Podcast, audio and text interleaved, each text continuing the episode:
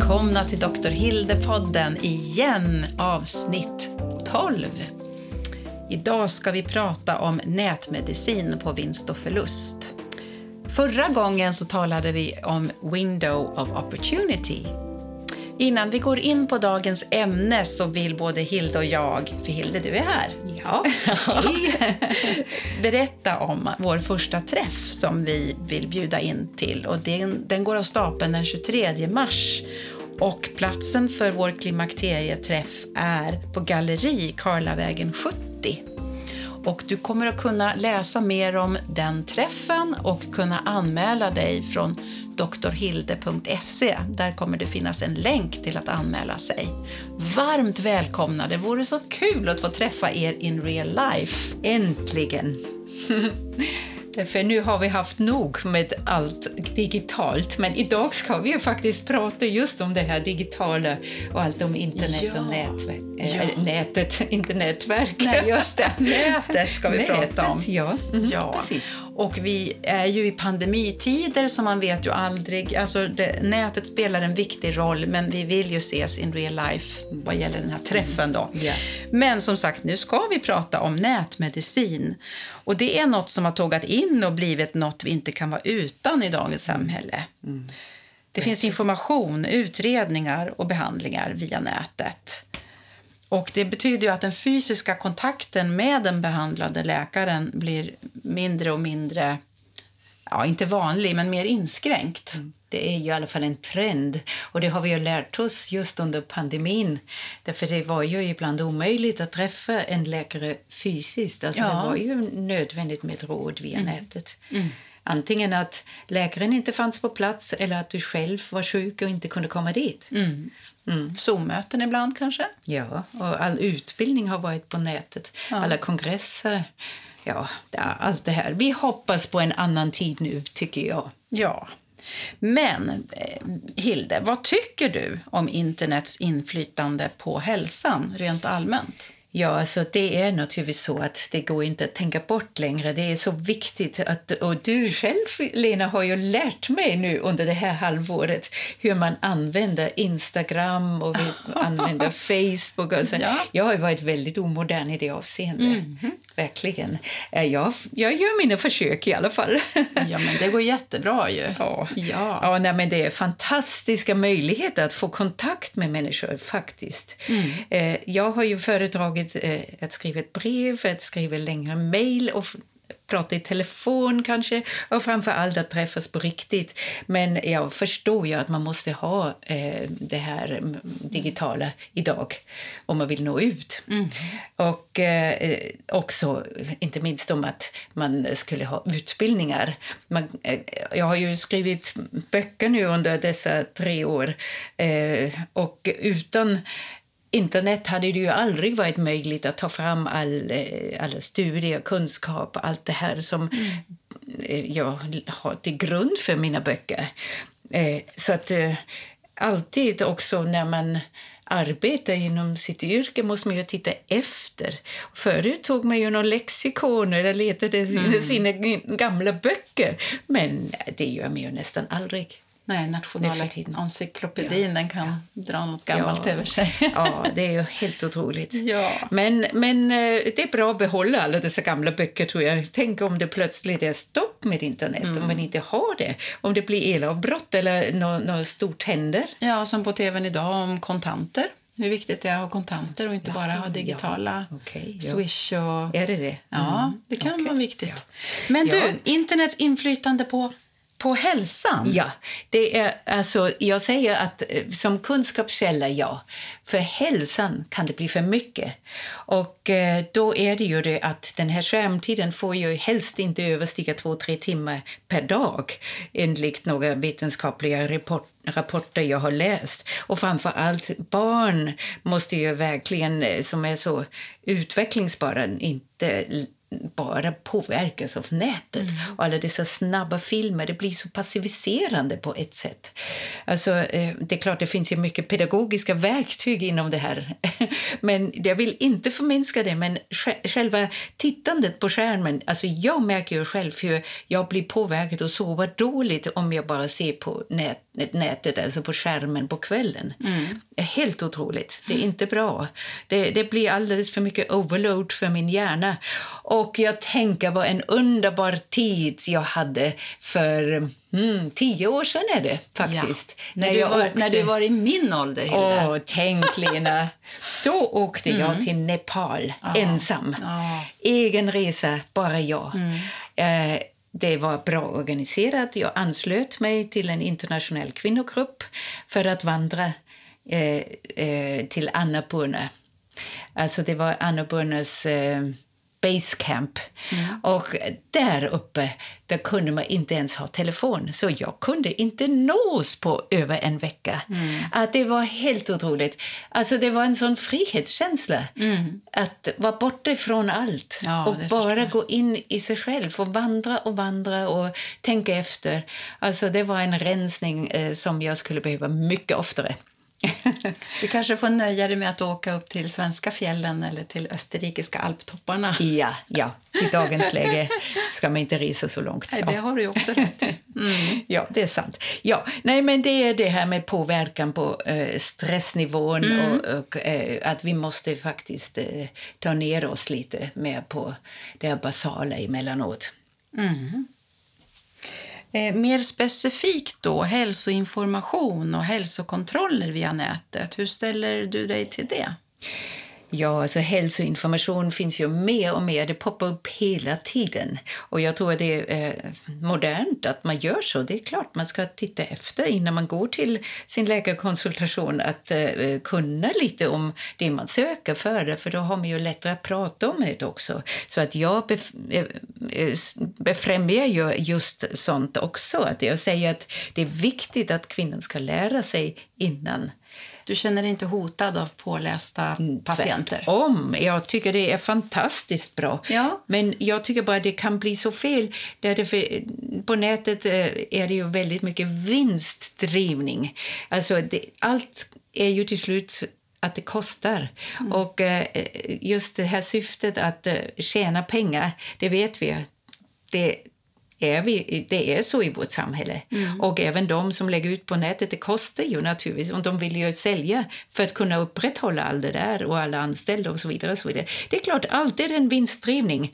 Men det finns ju några eh, hälsoinformationer som är väldigt bra och också hälsokontroller. Och jag vill ta fram en eh, sak som heter Dutch test. Ja, jag tänkte att du hade ett exempel. Ja, Ja. jag vill ta det där med Dutch test för det är så modernt nu. Mm. Och jag har så många kvinnor som kommer till mig och visar upp dessa resultat från en Dutch test. Alltså inte många, men de som verkligen gått in för det här eh, vill ju egentligen få hjälp med att tolka det här. Och vad är nu Dutch Ja, vad test? står det för? Det står för Dried Urine Test for Comprehensive Hormones. Så nu har jag sagt D-U-T-C-H. Så det är ingen holländare det här? Nej, det är det inte. Jag, alltså, Dutch, man trodde verkligen det var ett holländskt företag eller Ja, något sådant. ja. Ja, jag visste inget om det, men så har man ju tittat efter och det är ju att man tar eh, analyser från torkat urin. Så är det ju väldigt enkelt, man får ett sånt paket hemskickat och så kan man ju själv eh, ta de här proverna. Man behöver inte gå till något laboratorium för att ta blodprover till exempel. Och eh, även det här med salivprov är lite mer omständligt. Man skulle hålla på där eh, med en pinne och, och samla och, eller spotta eller så. Men det, där får man kissa och så får det torka och det måste naturligtvis vara vissa tider beroende på vad du analyserar. Får jag Och- fråga, det måste vara enklare då än ett sånt här självprovtagningskit för covid-19? du bara, det är bara Ja, att du just det. kissar Ja, på det här, i det här precis, testet? Precis. Ja. Det är Inget bra jämförelse, verkligen. Ja, det kan ju det du kan som är specialist. Du är ju verkligen en av de här eh, spårare för covid. Mm. Ja, precis. Det, det, det ligger väldigt aktuellt. nära till hands med ja. dessa test som ja. man tar själv. Precis. Mm. Men det här är ju något så kan, det kan du beställa faktiskt alldeles själv i USA. Det är ett laboratorium där som analyserar sen och sen får du resultaten.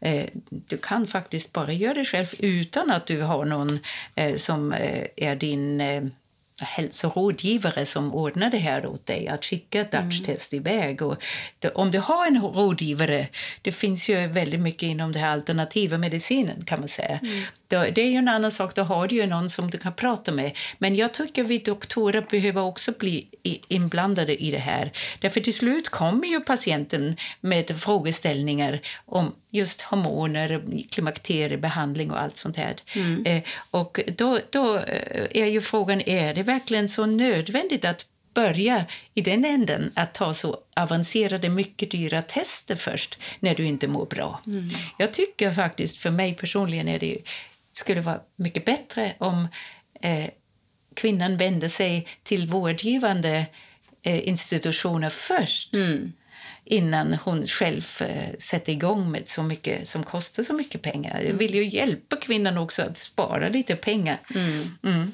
Men eh, det är inget, inget dåligt det här Dutch-test, alltså tvärtom. Jag vill inte förminska värdet. Nej. Men du förespråkar inte testet innan man tar en läkarkontakt? Ja, och eh, vad är då Dutch-test? Alltså det är analyser av nedbrytningsprodukter som kommer ut i urinen. Mm. Och då kan du ha hormoner och eh, ja, signalsubstanser, allt möjligt sånt här som du eh, har lite svårt annars kanske att mäta. Men just hormonnedbrytningsprodukter där till exempel på östrogen, eh, kan man ju eh, kanske få lite slutsatser om det är en ansamling av vissa eh, produkter.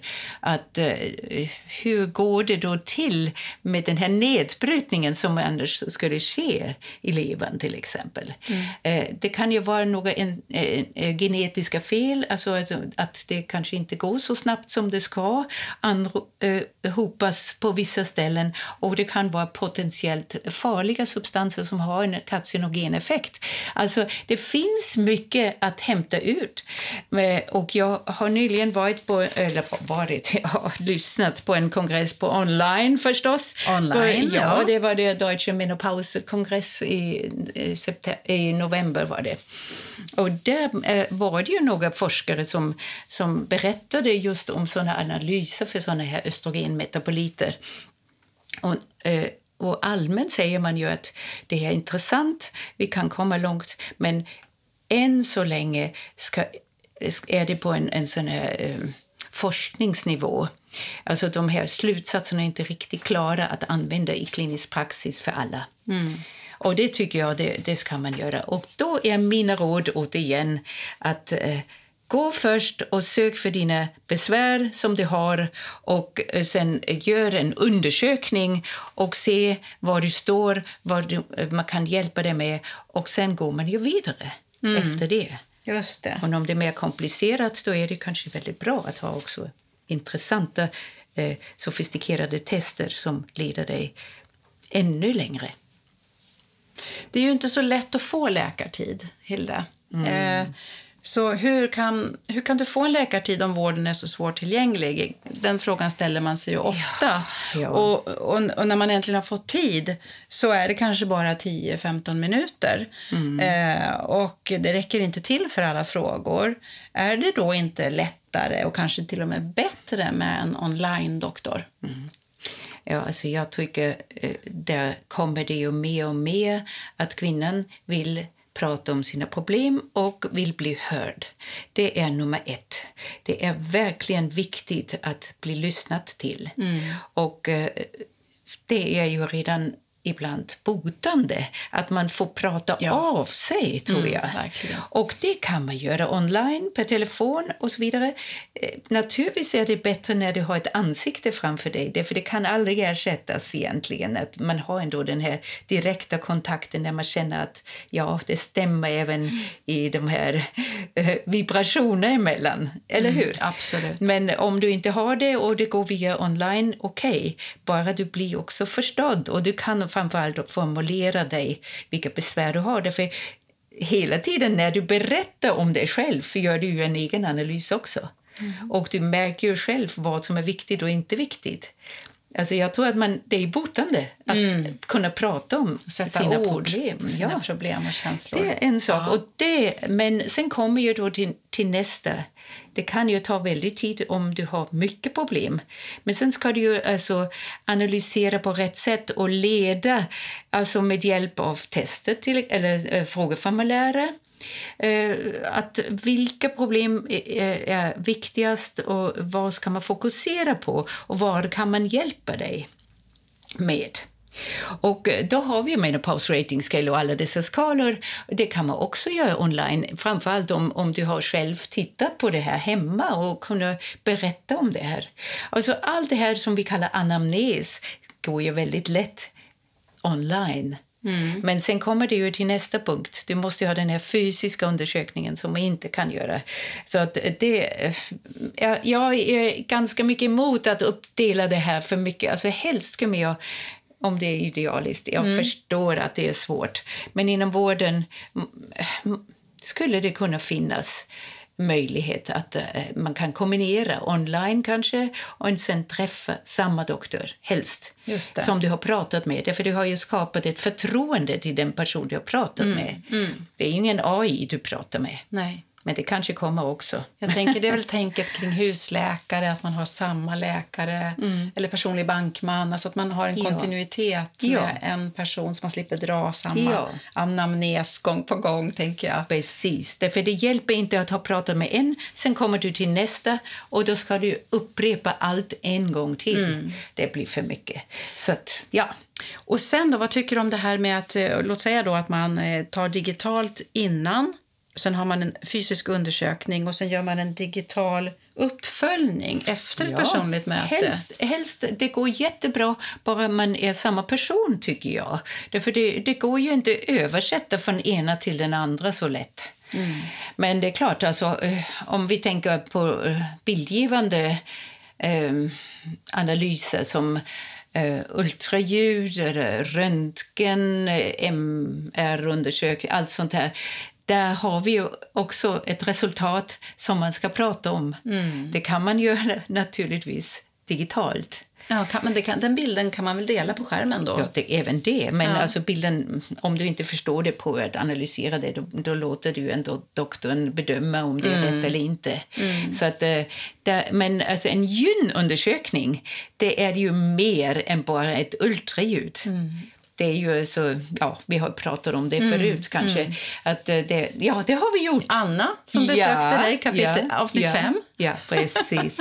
Nej, men det ja, håller jag mm. fast vid att eh, det hör till. Det fysiska och det psykiska, eller det digitala, det måste mötas någonstans. Mm. Mm. Och det måste vara en länk ihop med samma vårdgivande person, tycker mm. jag.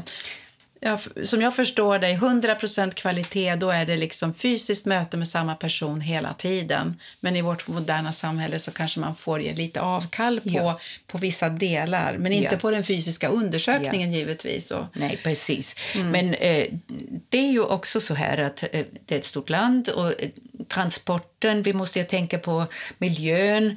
Alltså att åka för 15 minuters konsultation många mil är ju kanske onödigt. Mm. Belastar ju miljön ja. med bilåkning och allt möjligt ja. annat. No, Eller flyg även. Nej, ja. Men alltså, visst kan vi göra mycket i kombination. Det tror jag. Ja. Vi ska vara moderna och tänka så. Och all förberedelse innan är naturligtvis bra. Mm. Det är inte fel. Och pålästa patienter är bra. Mm. Vad tycker du om hälsoappar?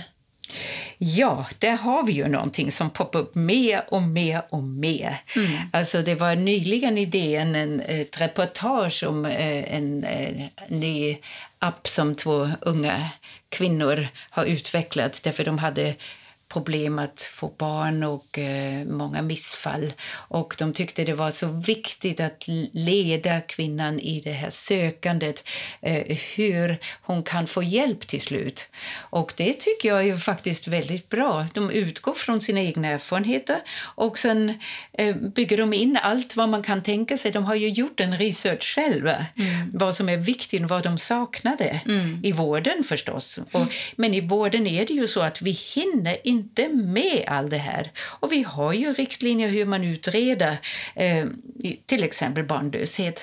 Och eh, det finns ju verkligen eh, mycket bra upprättade schemat där man, hur man snabbt kan komma till hjälp. Mm. Men då hinner kanske inte känslorna med. Nej, just det. Mm, det är en sak. Mm. Mm. Hur gör man då, då? Båda två. Ja, dessa samtal. Ja, samtalen i sig är Mm. Ja. läkande. Ja. Och eh, eh, smälta kanske hela problematiken med tid. Men eh, alltså det är ju till exempel den appen. Och, eh, men sen finns ju då den här mensappen som många kvinnor kommer eh, och visar upp eh, när eh, det beräknas när du ska ha mens. Och det utgår ju från hur det brukar vara och sen är det ju då eh, algoritmer som räknar ut när det skulle stämma att nästa mens kommer. Alltså den vet ju inte att det verkligen är så mitt i din biologi. Men det det utgår från ett mönster som du har visat under många omgångar. Och då är, förutsätter det ju att du har en regelbunden mens för att det ska stämma också. Men i klimakteriet vet vi att det går upp och ner. Och då stämmer ju inte detta längre. Och då blir man ju lite så där fundersam. Ja, ah, varför kommer inte min mens? Den borde ju komma, därför min app säger ju det. Mm. Och då kan man ju reagera på att jag kanske behöver boka in ett Ja. möte med ja, en det är en gynekolog. sak. Ja, visst. Det kan ju vara en signal. Ja, det kan vara bra med en signal att det inte stämmer så längre. Mm. Därför man vill ju planera sin tid efter, eller aktiviteter efter mensen. Ja. Det är kanske många som vill det, för det kan ju vara besvärligt med mensen. Mm. Klart. Men eh, det är ju också eh, andra hälsoappar, alltså allt möjligt. De, Mm. Diabetes. Ja, diabetes. Det är, den, en, det är viktigt att vi pratar om det kanske. För diabetes, där, där har vi ju en viss fara. Därför, tänk om det är då rekommendationer vad du ska äta och eh, sen tar du blodprov och sen... eh, Ja, alltså... Det är ju det att det måste vara eh, beräknat hur mycket insulin du skulle behöva ta om det är sån där styrd. Eh, men det, det måste ju vara väldigt certifierat och eh, väldigt exakt och, och genomtänkt. För det kan ju vara väldigt farligt. Tänk om du då tar för mycket insulin och så kommer du in i koma. Mm, ja, visst. Det, det Så går ju det- bara inte. Det är ödesdigra följder om, om appen räknar fel, om du bara litar på appen då. Mm. Om du har ätit lite annan mat än du anger. Alltså det är inte så enkelt att ange mat exakt alltid. Nej. Det måste ju ändå eh, tänka lite mer än en app. Ja, just det. Men de är, många appar kan ju vara till stöd, eh, som komplement. ja, det tror jag säkert. Och det kommer ju att utvecklas mer. Nu har vi det här med bäckenbotten, appen och... Alltså, ja, finns det ja, det? alltså det finns... Men det är unga tjejer. Många Ja. gånger unga tjejer som utvecklar det. Och det heter Femtech. Har du hört talas om det? Ja. Fem, fem, feminin. Feminin teknik. Ja, ja det måste ju vara det. Mm. Ja, det tror jag. Jag tror det.